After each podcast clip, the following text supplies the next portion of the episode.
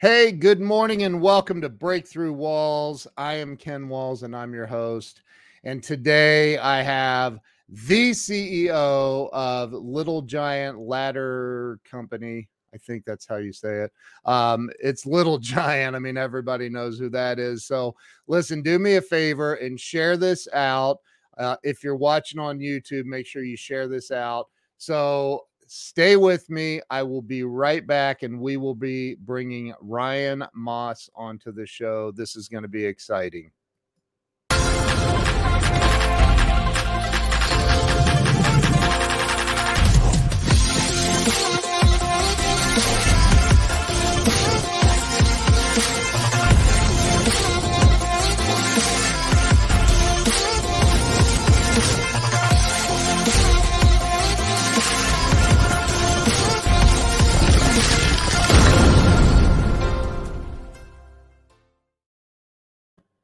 And we are back. Let me bring Ryan on. Ryan, welcome to the show. Oh, thank you, Ken. Appreciate you having me on.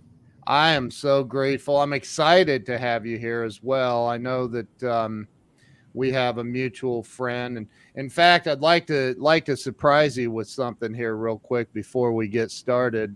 I'd like to bring Mr. Doug Wing in for hey. a second. Doug, it's been a while. Hey Ryan, it's great to see you. Uh, this you. this is your show. I just wanted to pop on and say hi and uh, congratulate you and everyone else at Little Giant for for what's going on there. I've heard things are just crazy busy there, and it's great to see you. Well, well, good to see you, and and thank you, Doug. Yeah, um, catch up. So, my question is is uh, one of my questions before I go because I want to watch the show. Uh, do you want me to send you?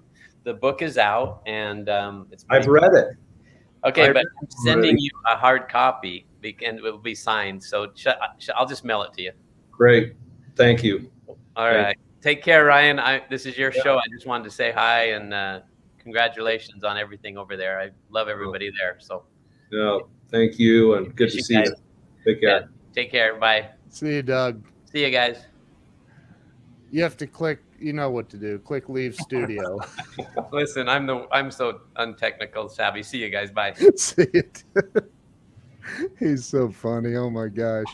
So I, I talked to Doug. He's like, I said, dude, come on, say hi real quick. So, so, um, so Ryan, you know, I did start the show about four years ago um, and it's it's it literally is to help people get unstuck in life because I think that you know people go through stuff and um, they don't have a ladder to climb over that wall or they don't you know they just can't get through it. So um, that's what this is about. So why don't you start with telling everybody a little bit about you like where you were born and raised um, well, born is easy. Raised is uh, that's a different story because it was kind of all over. But uh, I was I was born in Las Vegas. Don't remember being there because uh, my parents moved to uh, Riverside, California, and from California to Oregon and Washington and a couple places in Idaho, and we ended up uh, in all places, North Dakota, um, and then uh, kind of landed in Utah when I was 15 years old. And so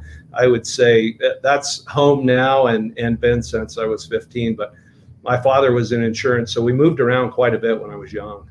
Wow. So he was like insurance sales? Yes. Okay. Yeah. Yeah. Life and disability. And uh, wow. so he would open territories. And so we, we kind of moved, uh, moved around quite a bit. Wow. So, so you, um, I, I, I'm assuming then that you finished high school in in Utah. Then. Yep. Okay. Yes, I did. Uh, yeah, Springville High, and finished up there. And did did you end up going to college? Not a day. Um, I, I ended up uh, right out of high school serving a mission for our church. And yeah. um, shortly after I got uh, got back, I started working in. Uh, it was early winter, kind of. Uh, I guess it was January 1984. Um, I started working in construction. Back then, winters were more severe than they are now, and so you would work a day and not a day because of weather and that kind of thing. And I had a friend that was working at Little Giant Ladders And uh, he said, Hey, this is indoors and four days a week. And uh, I thought, okay, great. I'll just do that until I figure out what I'm going to do with my life. Yeah. And now, uh, a- April 1st will be 38 years later that I still haven't figured out what I'm going to do with my life. So here I am. Oh my gosh, I can so relate to that statement. Um, so, so, so you, um, you, you, but you got into construction. How long were you in construction before you? Um, I mean, inevitably you made the leap and started started working at Little Giant. But what what uh, what was in between, and what was the time frame? Um, really, it was only a couple of months. Like I say, it was uh, it was winter time, and because it was so sporadic, uh, the work that you you know I I was ready to go to work every day, but because of weather, it was just really sporadic, and so only a couple months in construction, and then uh, started in manufacturing at uh, at Little Giant 38 years ago. Jeez. Wow. Well, Brian Sharp said I was using my Little Giant this morning. Amazing product. It really is. I, I, I told I owned two Little Giant ladders before I ever even knew Doug Wing, and so I think I bought them on the the QVC infomercial, or I bought one of them at least from that. So, um, so, so you started working at Little Giant. Now, did you? And you mentioned like the mission that you served and all that. Uh, uh, an interesting question uh, that you're gonna it's gonna come completely out of left field. You're gonna be like, "What? Um, have you ever had a gun pulled on you?"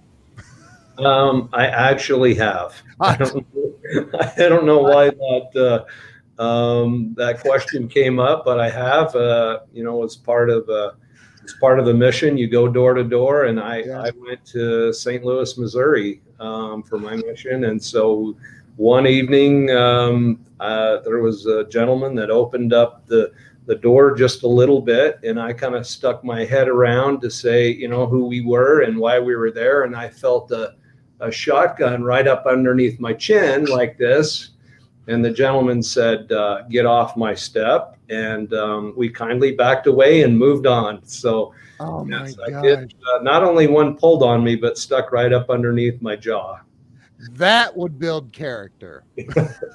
I mean, that's crazy. Wow. one of the ones you don't write home and tell mom about. yeah, yeah. Well, I think you know who the little birdie is that told me that story.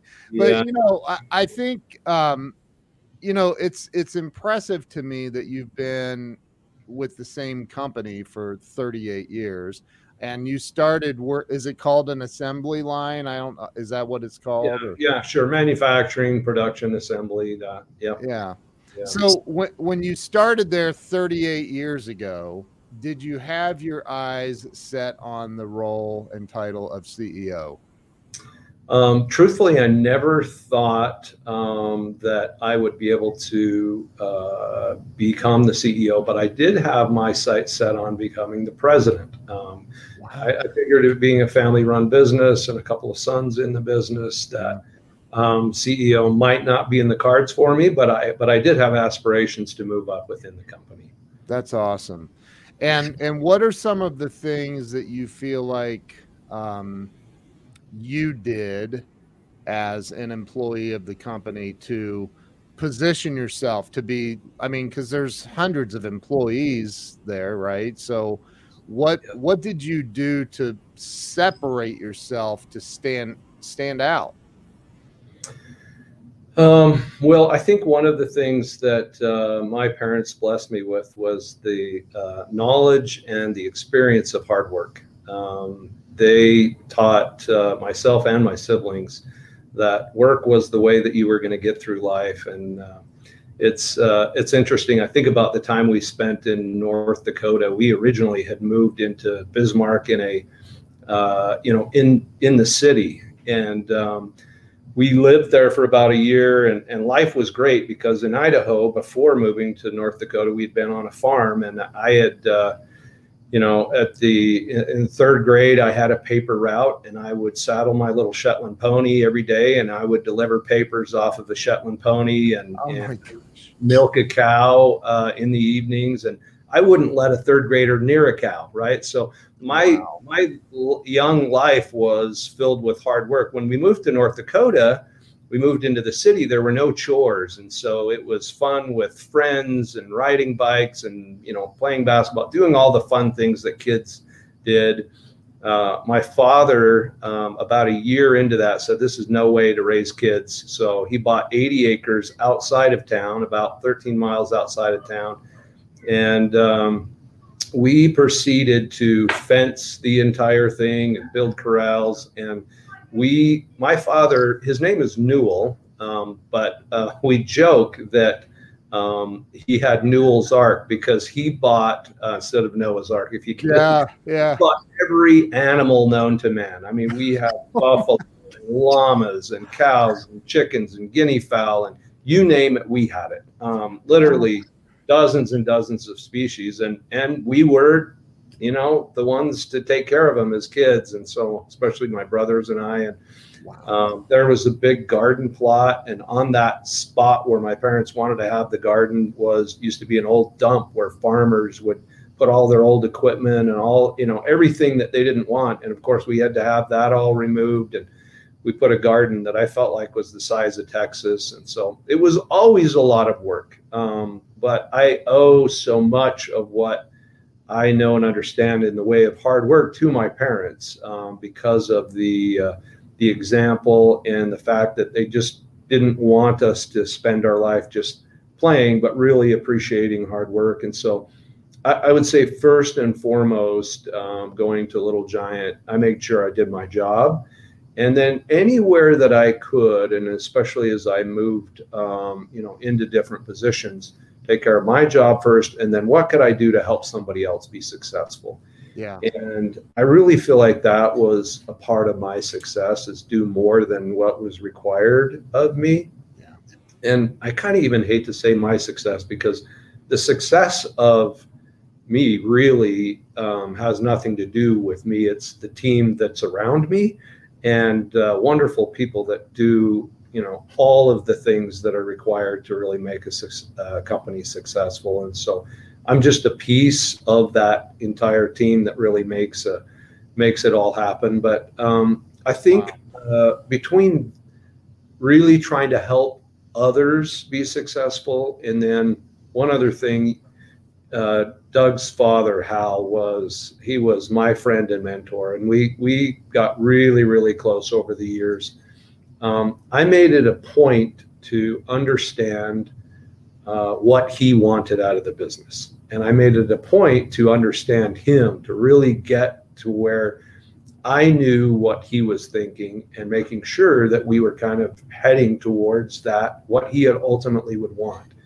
Um, I got to the point that I could tell the mood he was in by the clothes he wore when he walked into the into the front uh, front door. I mean, it was it was that um, wow. really that much trying to really understand the man. And he and i did think a lot alike um, and and i think that was a big part of that relationship and why i had opportunities to grow. But i, I think a big part of it was just honestly trying to understand what did he want? What did right. he want out of that business? And how did he see um, the way we should be working and what we should be working on. And and you know for the most part emulating what he wanted out of the business. He was the owner and so i think that helped a lot. You know i you you made a couple of points that i mean i have literally said that every kid coming out of high school should number one go sell something door to door for a couple of years. And number two do some farm work, go bale hay, spend an entire summer working on a farm, baling hay, milking cows, doing all the stuff, and you will appreciate every other job you have from that point forward. Sure. It's brutal. I, I've I've baled hay. It is brutal, brutal work picking up bales of hay having snakes and mice and everything else run at you. It, it's insane. So it um, is hard work. Hard work. I'd, I, I'd hire a farm kid any day of the week. Any Those day. Kids, they know how to work. Amen. I agree, thousand percent. So, so so you you really um you were i don't know what the word would be intuitive like you you really intuitively knew that you needed to to to get to know hal and get to know what hal was what his vision was for the the company yeah, so to sure. speak. Um you know doug doug's told stories about how um coming back from being out of town and and going over to the shop and inspecting ladders and saying no no no no no and piling them all up and scrapping an entire whatever. Were you ever a part of that oh yeah unfortunately there were times that uh, all of us were part of something whether we wanted to be or not um, we were all a part of something Hal, I, I love him. He was he was a good good man, but very very driven, and yeah he had this insatiable appetite for cleanliness, for order, for organization, for productivity. And uh, if it wasn't quite right, you found out. Um, yeah. and, you, and there were, you know, there were a few times that I was uh, let know in in no uncertain terms that things were going to be a different way. And you know, we we kind of all experienced that. Those of us that kind of grew up in the business, so to speak. But uh, yeah, in the end, what he was trying to accomplish was right. Um, he might have been a little zealous at times in the whole thing, but but it was right. Yeah, sure. So, yeah, yeah. So so when you I mean, did you like? I'm sure there's ranks that you had to move up through. Uh, you didn't go from manufacturing directly to CEO. I'm assuming. I could be wrong. No, I I moved uh, from manufacturing. I actually had the opportunity to become the shop foreman after only two years in the company, um, which was really quite frightening because I was young at the time. I would have been 23 years old. Wow. And, um, so I was young. A lot of the people that were then going to report to me were more than double my age, um, had been with the company longer. It was, uh, you know, it was kind of, a, honestly, it was a frightening experience, but yeah. I think um, it worked well because I had spent, you know, the previous two years on the floor building product and understood how. And so I wasn't, uh, you know, just directing people on something that I hadn't done myself already. Um, and also, the team knew that I was willing to do anything that I was asking of them.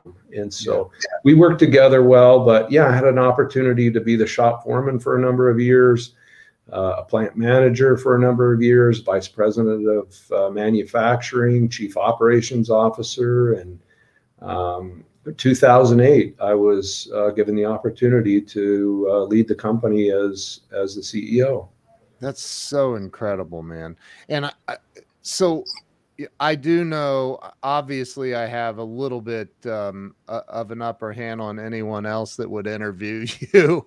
I, I have some inside info, but I know that that you you uh, do you own or you developed um, multiple patents for a variety of different things that have to do with ladders and other things, correct? That's right. Yeah. So yeah. what are what are some of the it, I, I love creativity. I, I'm I'm I'm absolutely in love with with the the you know people that get really creative with stuff. So what are some of the things that you've done to improve um, little giant ladders? Because there's no other ladder like it in the world. We know that. Well, and you're right. And most people kind of know us for the aluminum articulating ladder. It's probably the one you have. Um, yep. But, um, we are so much more than that. Um, right. If I could, I would maybe take you back to a to a transition um, in the in the company. Um, but maybe what I ought to do is even go back just a little further to kind of set up how we got to um, really innovating and creating new products. Um, yeah. Back around uh, 2002, there was a group of us in our conference room, and uh, we were having a meeting. And somebody came into the conference room and laid out a USA Today newspaper. Full full page ad inside of that newspaper was a uh, an ad for an identical replica of the Little Giant Ladder. This is the first time we've seen a copy of our product. Oh. Still had two two years left on the patents. Um, the product said it was available at Home Depot, and it was exactly half the price of what we sold that product for. Wow! It was coming out of China. Um, ours was made in America at the time, and it was a gut shot. Um, it was absolutely a gut shot. We later learned that the company that knocked us off had went went to one of our shows where our salesman demonstrated the product, bought the ladder, sent it to China, and told them to copy it. And they copied it identical, absolutely identical. In fact, you could take the components off of theirs and put them on ours. That's how that's how uh, mirrored the copy was. Um, even the extrusion lines that uh, you would find in the ch- channel and tube, which for us would help us identify which uh, extruder they came from. In China, they also copied those, not knowing what those extrusion lines were for. Oh my gosh!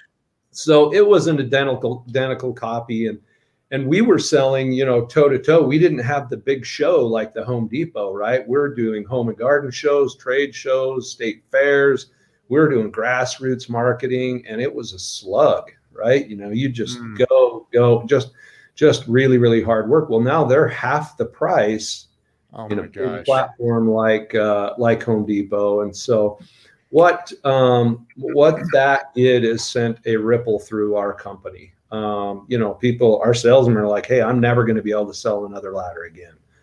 I got kids that i got to put through college. I need to make a mortgage. You know how are we going to do this? And and it was it was a frightening time for many. Um, wow. What we did um, ultimately is decided to uh, create an infomercial. Now it's it's a good thing, and I'm leading up. Uh, this is going to be a long answer to your. No, question. I love I love this story. Lead up to the innovation. It's it's a good thing we didn't understand infomercials because we probably wouldn't have done it. Uh, to put it in context, usually one infomercial out of a hundred works. Um, and so, wow. you know, typically they're short lived. They just don't make any money. They, um, you know, they do an okay job of branding, but but we didn't understand any of that. So we put a a, a team together, and and um, Doug's brother Art Wing uh, led that team on the infomercial and did a fantastic job. And he gathered some experts around and some people that were pretty passionate about it. And um, so Hal's, uh, or sorry, Doug's father, Hal, uh, you know, then the found, founder and owner of the company, um, was really kind of, I'm not sure about this infomercial thing. Help me understand it. I remember numerous times he and I having a conversation about it. And the only thing I could tell him was, I don't know much. All I know is that for 30 years, when we stood in front of people and did a demonstration, we sold product. And I got to believe an infomercial is going to be a bigger audience and we'll sell product. Yeah. Uh, it's much more than that. But ultimately, because it was in 2002, if you remember what happened 2001, the Twin Towers come down, yeah. our sales had gone down quite a bit. We were off by 20% in sales. So we didn't have the money for an infomercial. Hal uh, had a little spring uh, farm here in Springville, Utah. He literally bet the farm on the infomercial, borrowed a million dollars we didn't have. We took eight months, created the infomercial, and a lot a lot of work uh, happened within our own organization on scripting and yeah. and B-roll and all that. Art led all of that, um, did a masterful job at it, and um, so it's time to do the first airing. Right, we've spent our million bucks, and there's now life in the it back in everybody is hey we're going to conquer we're going to be the ones to uh, to kind of um, uh, uh, show the world that we were the originators not this copy that's in home depot. Right. Do our first airing on the uh, infomercial and we sold uh, one ladder right? So four phone calls sold one ladder. So you got to think about another gut shot right? We just spent a oh. million dollars we don't have Oh we got no! Four phone calls and and sold one ladder. Um, it was you know the same gut shot again. Fortunately, one of the gentlemen on the infomercial team said, "Hey, you know, a 25% close rate is pretty good. It's pretty good." And we're like, "Yeah, but it was four ladder, four phone calls." Right. So it's going to take a lot of airings at one ladder at a time if you're only going to sell one. anyway, uh, long story short, went back, changed some of the show, they, you know, the infomercial show, the call to action, some B roll, that kind of thing. And it took off. Wild, wild success. We grew by 600% the first year, 500% the year after that. It was wow. it was staggering growth and it put Little Giant on the map globally. Um, and it that was exactly what we needed. Now, we were selling a lot of ladders. We also sold a bucket load of ladders for that competitor that had knocked us off. Uh, right? Because they were half the price.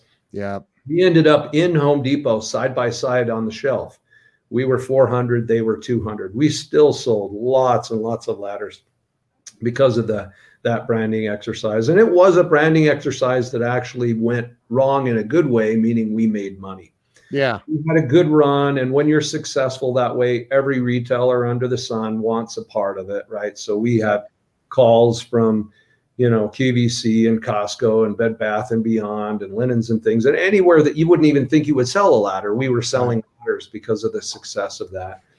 But as you know, what goes up must come down. And so eventually, you know, you, you, you kind of get the other side of that. And we'd taken many years of sales and compressed them into this big bell curve, right? So we had yep. this massive growth. But then as the popularity of it started to wane, right, that's coming down. And so we kind of lost the infomercial sale, lost the retailer, and then 2008 happened and we lost the general contractor. Jeez. Hence, um, you kind of lost all of these revenue sources at once. 2008 was the opportunity that I had to become the, the CEO of the company, and um, it was a troubling, it was a troubling time. I that is remember- the worst year in the history of mankind to take over as CEO. Um, one of my first uh, initiatives was to um, reduce my own salary and ask others in the company to do the same thing, and many others did. Wow. Uh, uh, Doug's brother Art uh, did, and and some of the other leadership in the company um, all uh, reduced our salaries, and we went to work. Um, so the challenge was, you know, kind of knowing that we'd compressed all these sales. What are we going to do? Um, and so I knew we needed to innovate. I knew we needed to create some products um, because we had, you know, really sold a lot of these products, many years worth into the future, into a yeah. short period of time. So we started to innovate. Um, so one of the first things I did was hire some more engineers and some some people in marketing, and we we began to innovate. Um, we got it terribly wrong, terribly wrong. Um, we spent years making really, really cool stuff, but we forgot to ask anybody if we were solving any problems, if we were innovating anything that was meaningful, right? We just made cool stuff. And and I can say we definitely were um, we were definitely do going about it right as far as you know kind of benefit or you know you know making something that was new and different but but we really did it wrong when we forgot to listen to the voice of the customer and to see what problems it was that we needed to solve so we spent another couple that that couple of years working on stuff and that's money that was just getting burned during that time learning that we need to innovate in a different way yeah. and so once we learned to listen to the customer, it changed for us. So we went through this time period where we started bringing in a lot of uh, people from construction sites, a lot of safety professionals, going around the country visiting different people, and just talking to them about challenges they were having with uh, ladder accidents.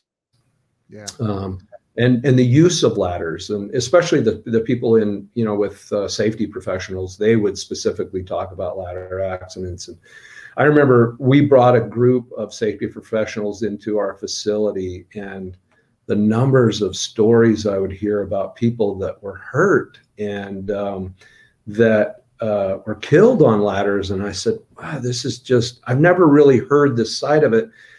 And through the process of this um, discovery of, of ladders and how people use them and what challenges they had, uh, we learned that every day in America there were 2,000 ladder accidents that were reported. There's actually more than that, but reported is 2,000. Wow. And and 100 disabilities every day from those accidents and a death every day from those accidents on ladders. And I thought, oh, that can't be right. At the time, I was on the board of the American Ladder Institute. Today, I'm the president of that organization. But I thought that can't be right because we've never talked about that in our board meetings. We've never talked about that at all as an organization. That number can't be right. And um, come to find out, it was right. Um, that's wow. that's like the reality of it.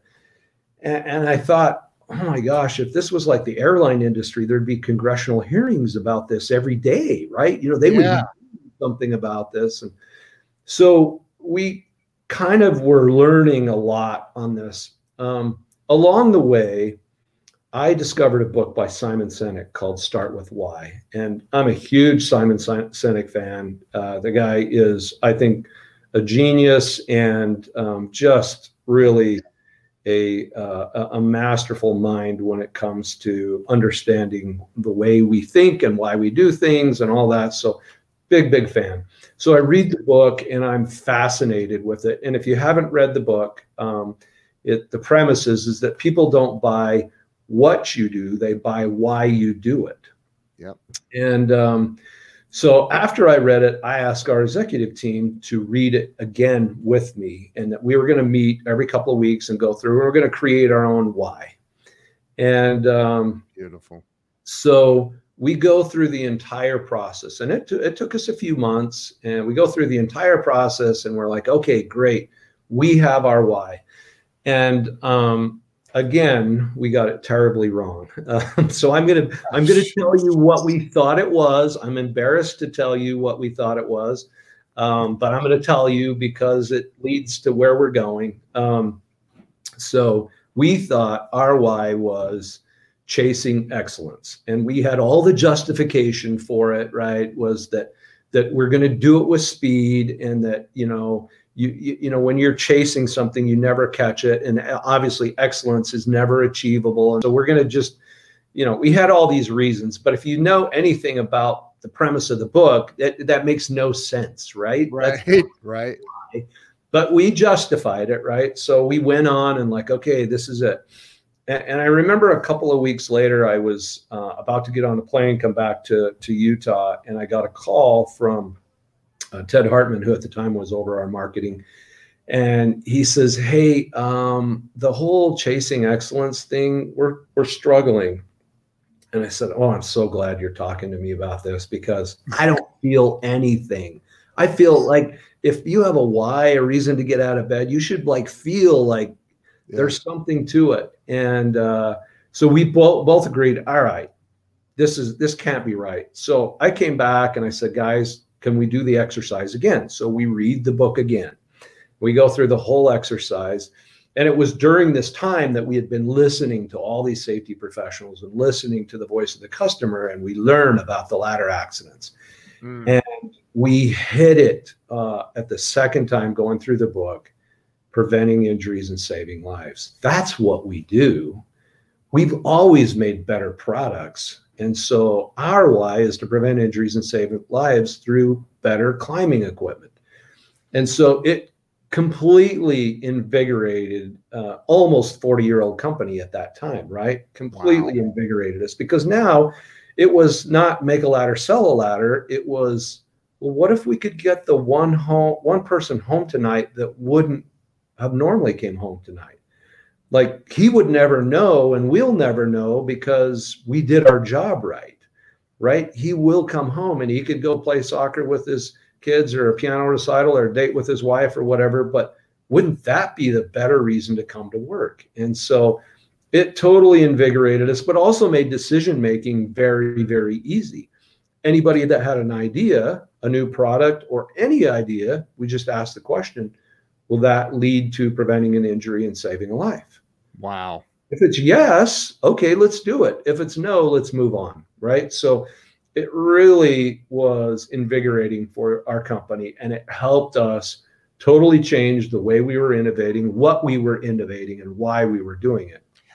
So there's five leading causes of ladder accidents, and so we just address those. And so to wrap up, here's my long answer to your question about. No, I love it. I love it. Um, so we kind of really had to understand well, why do people get hurt on ladders? And most of the time, it's because they're trying to hurry, right? And we've all done this. We're standing too high on the ladder, or we're overreaching, or we're on the wrong ladder. All of those things because we're trying to be productive. Productive. So we have to create a balance between safety and productivity because people are usually unsafe when they're trying to be more productive. But we address that through all of our product innovation. And uh, if you were to go to our website today, you'd be like, oh my word, I had no idea Little Giant made all of these different products. And to look at the innovation, and it's all fueled by our insatiable desire to get people home safe at night. And um, and it just made it easy on what to innovate because let's help let's help the user you know be protected from themselves right? Let's uh, address the ways that they're hurting themselves. What so you know if you go back though to the infomercial which what year was that? So we launched the infomercial infomercial in 2003 okay. I, that's right. So so if you you know think about because I, I have seen it. I know I've seen it probably dozens of times, but um, it, it, it there's there's not a lot of talk about the safety part, is there? No. Um, it's, it's the look how cool this is. Maybe in a in a in a roundabout way, we talk yeah. about strength and versatility, but not sure. necessarily the discussion about safety. Sure. That came later. Um, safety is hard to sell, actually. It's not very sexy and people don't want to talk about it, but we use it to rationalize purchases. You know, all of us talk about disc brakes on our vehicles, but that's not why we buy them. Right. right? buy the vehicle because we think we're going to look cool in it. Right. Right. So, right. Um, but we rationalize it with, you know, airbags and, and disc brakes or whatever yeah. it is. Yeah. What what was the light bulb moment? I mean, you you talked about getting the phone call when you were getting ready to board the aircraft, and and and your marketing guy saying this this is not, and you're like, yeah, I, I I'm not feeling it either. But there, then you came back and you're like, what what I find interesting is your entire executive team, including you, went through the book. You you studied it together and and you you decided to go back to the same book that misled you the first time. I'm kidding. It wasn't the book, but it wasn't know, the book. No, I know, I know, I know. But you went back to that and what so where was the moment? What was there a moment where it's like somebody flipped the lights on, you're like, this is it? I really feel like it was part of that collaborative discussion. One of those chapters we're reading in the book and we're getting close to really kind of discussing why you know what is it that we really do and what what is it that we're proud of and what we had recently learned about these ladder accidents and it just was kind of a collaboration of us all realizing no we've always made a better product we've always made a safer product and realized at that time we kind of had a one trick pony yeah. Um, it was that articulating ladder. And we realized looking back that in a way we had always done that with that product. Um, these ladder accidents weren't really happening on our product. We had very, very few claims on those. And we looked at, well, why is that? And it was because it was overbuilt, because it was strong, because it was versatile and gave people the ability to get into a staircase and not do it in a tricky way, do it in a way that it's you should, right? And so yeah.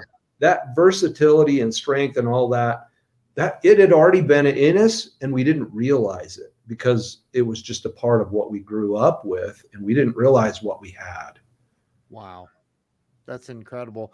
Brian Sharp is on here. He said he had a ladder accident and that's the main reason he bought a little giant. So, uh, and I know a lot of people. I've I've heard that. I'm sure you've heard it far more than I have. But you know, I think that uh, uh it's interesting that you say, and it, it, you know, take little giant and ladders and all of that out of the equation, and and you know, go back to the Simon Sinek thing where you you said um, finding your why. So if it's if it's a dentist, a chiropractor, an attorney, a plumber, it doesn't matter what business it is. You're saying that if you have a strong enough why, you can become extremely successful. Is that? I I 100% believe it. Um, and you joked a little bit about you know going back to the same book. It was us that got it wrong.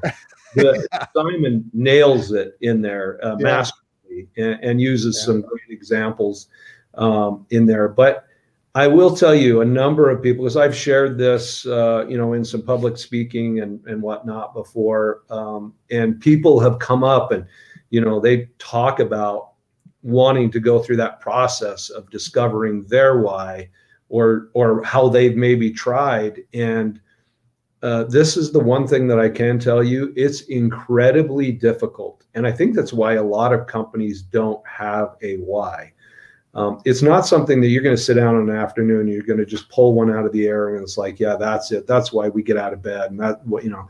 It, it this is this is something that you really have to think um, hard about. What do you believe inside of you, and what could really motivate you to jump out of bed and say, I'm going to go do that today because I'm excited about it. That yeah. it's not I mean, for us, ladders and the like, because our product line continues to expand, is they're just vehicles to help get people home safely at night, right?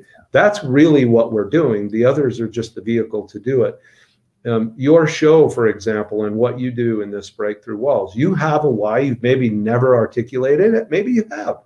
Um, but I know there's one in there yeah. that um, would either change your show or it would stay exactly the same if you already articulated it or if you went through that process and you said, no, what is it? Why am I, why do I really have this show on? Why, what is this podcast supposed to do for anybody?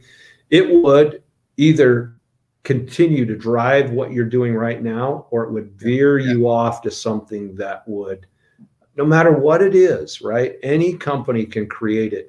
You just have to know it's not going to be overnight and it will take genuine effort to get to one that you here's how you know if you have you've nailed it. In my opinion you feel it.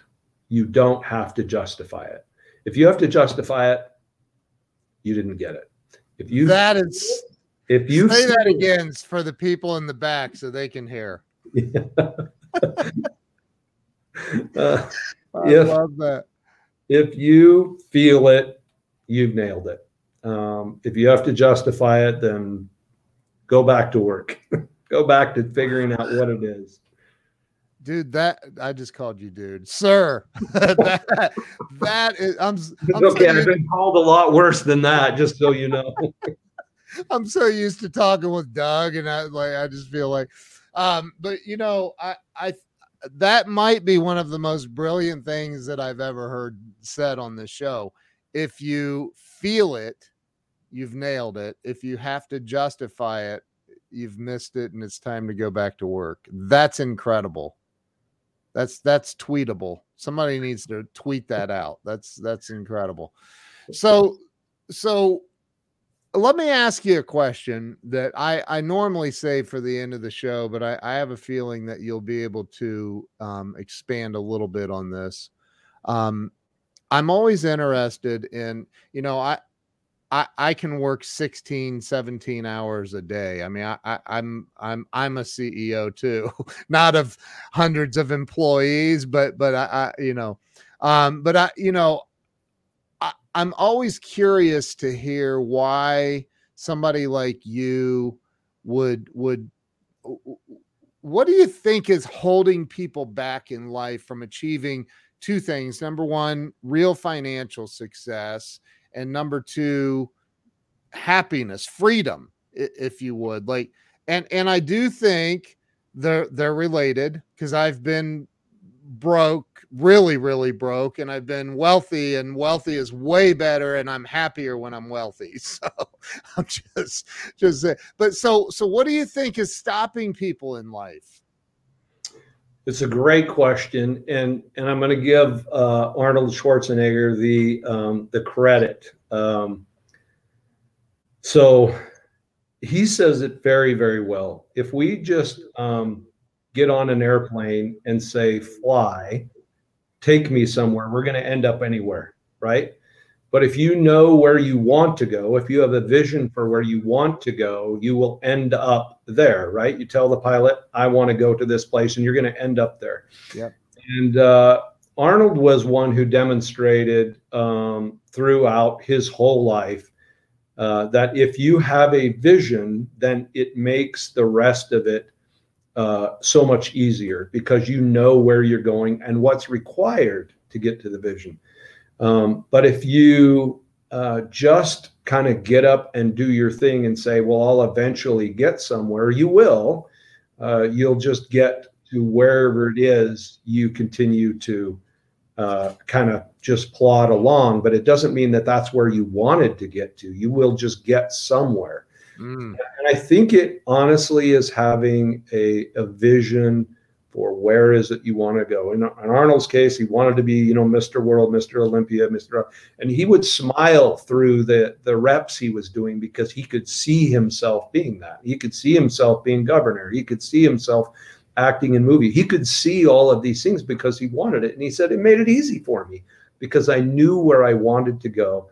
Um, and and I I, I believe that is for all of us. If we pick, like, where is it that I want to be, then we know all of the things that are required, or we can find out the things that are required if we don't intuitively know.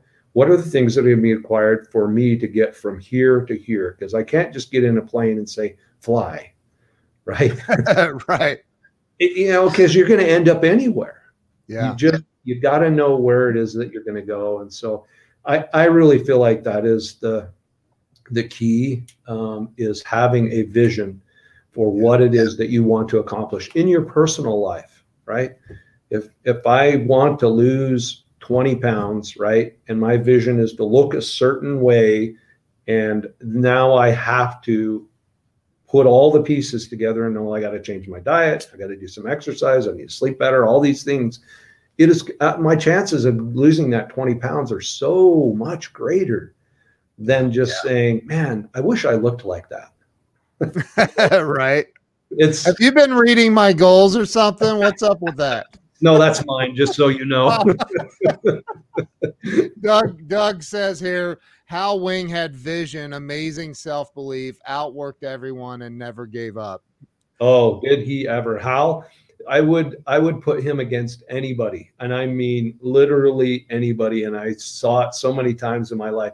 You never wanted to bet against him because that was all the fuel he needed, all he needed. Don't ever tell the man that you, something can't be done because he would be the first to prove it could be done.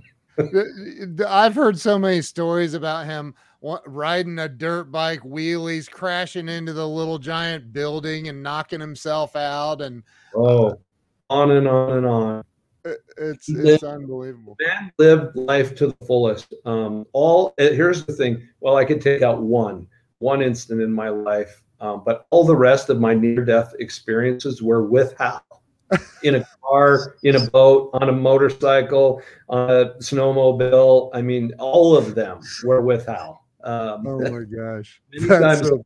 cringe and you know the hair on the back of my neck when up when I think about some of these experiences because it was always on the edge, life on the edge.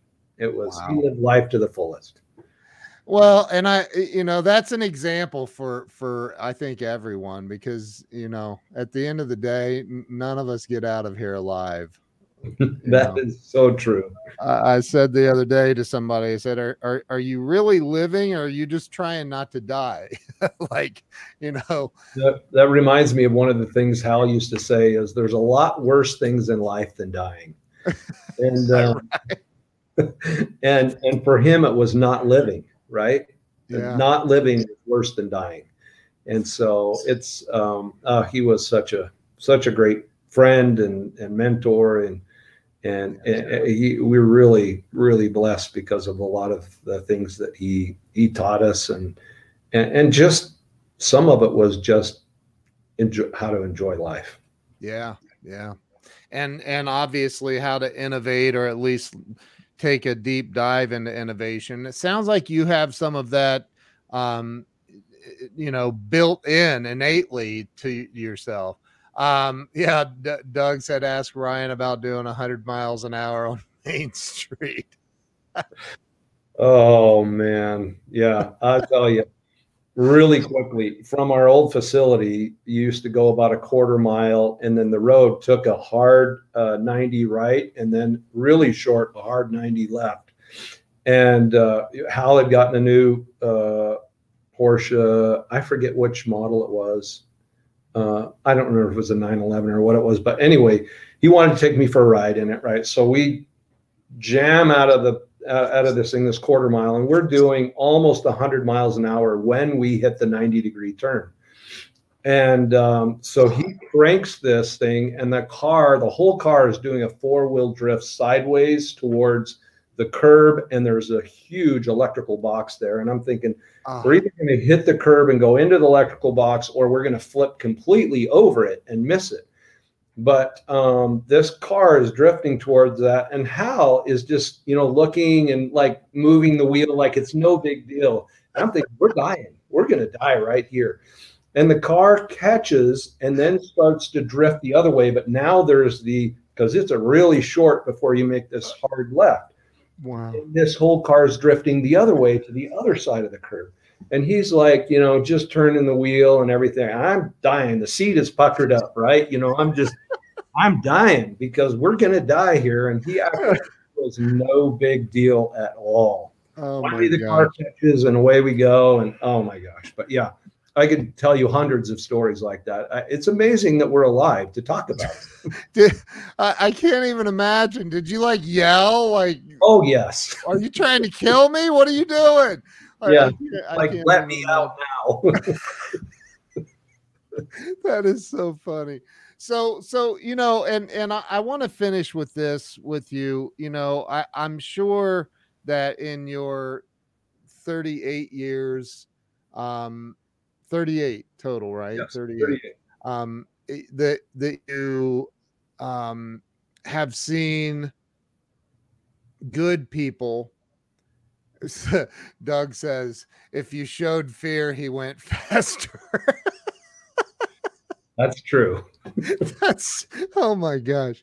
I, am sure you've seen good people um, come into um, your the company Little Giant that had all the potential in the world, but they just never found their groove and probably still haven't that you've had to let go or or have stern talkings to um yeah. i've been in the position of like lost all hope like I, I don't like i don't know where we go from here like uh, one time i had a car repoed in front of my employees. That was terrible. Mm. terrible day about 2008 2009 somewhere in there. Oh, um time tough. oh it was brutal. And and you know what do you say to somebody that has tremendous potential but they just refuse to show up and do the work and and and give it everything that they have. I mean is it just get out of here good luck or is there is there is there something you do or say to motivate them to inspire them to to take different actions in life? You know it's different for every person because um you know everybody uh going through you know one thing or another when they get into that into that situation. I will say um, i've had a number of people after i've uh, let them go fired them uh, get up and hug me. And the reason being um, i've always tried to help them beyond this job know hey what could help you be better in the future for your next company your next gig?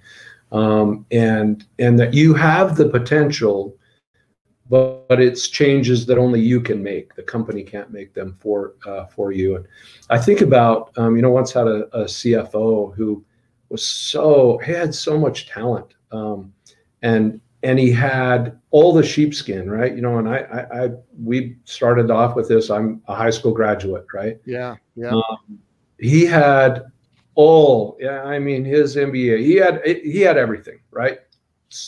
More uh, you know, sheepskin hanging on the wall than most farms. So, um, but he couldn't execute, right? He could talk the talk, but he just couldn't execute. And, and, and I've seen that in so many other cases where a lot of times people that are good at talking are not good at getting things done. That's not always the case. Mm. But, um, but you know, there are times where we have to point out, um, to people. One of the employees that we have right now in this company, who's in a leadership role, um, I I brought him in one day and I just said, you know what, you've got so much potential, and yet you come to work late every day, right? And then I see you kind of half-heartedly doing your job, moseying here, chatting with these people, and and you know just kind of you're you're not in it. You know what is there something going on in your life? Is there something that we can do to help? And do you even recognize that we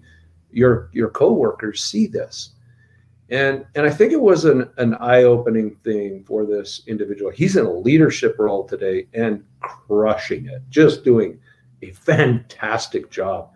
But he realized it wasn't the company that was the problem it was him and I will say this about all of my failures in life all of my failures have one thing in common, and that is Ryan Moss. That's the common element.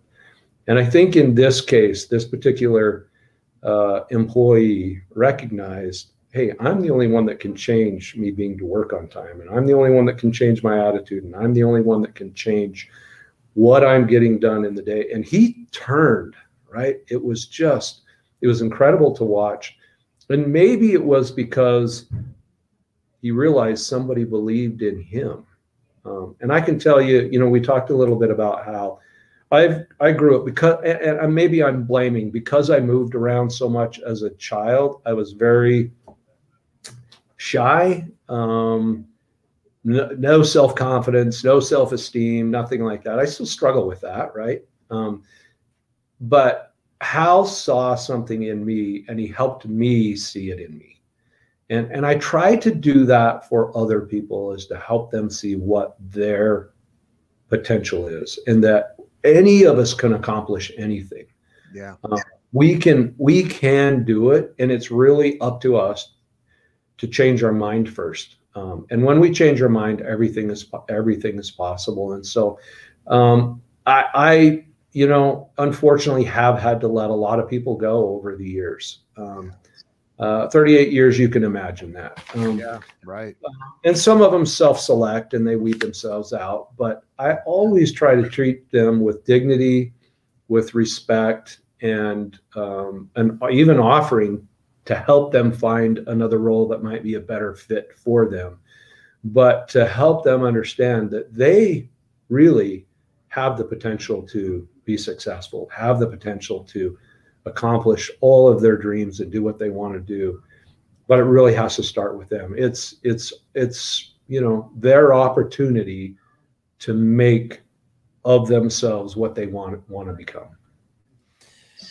Absolutely amazing answer. I, I, I, um, I can remember to your point. I had, um, I don't know if you know who Brian Tracy is, but Yes. Um, I had Brian on the show about a month or so ago, and and he made made a statement that I'll, I'll never forget.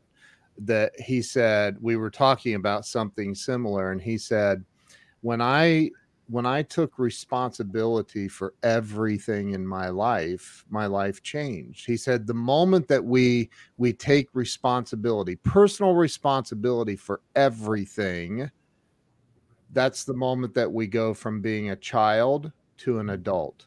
Mm-hmm. And I was like, that's that's mind blowing. He's because he's right.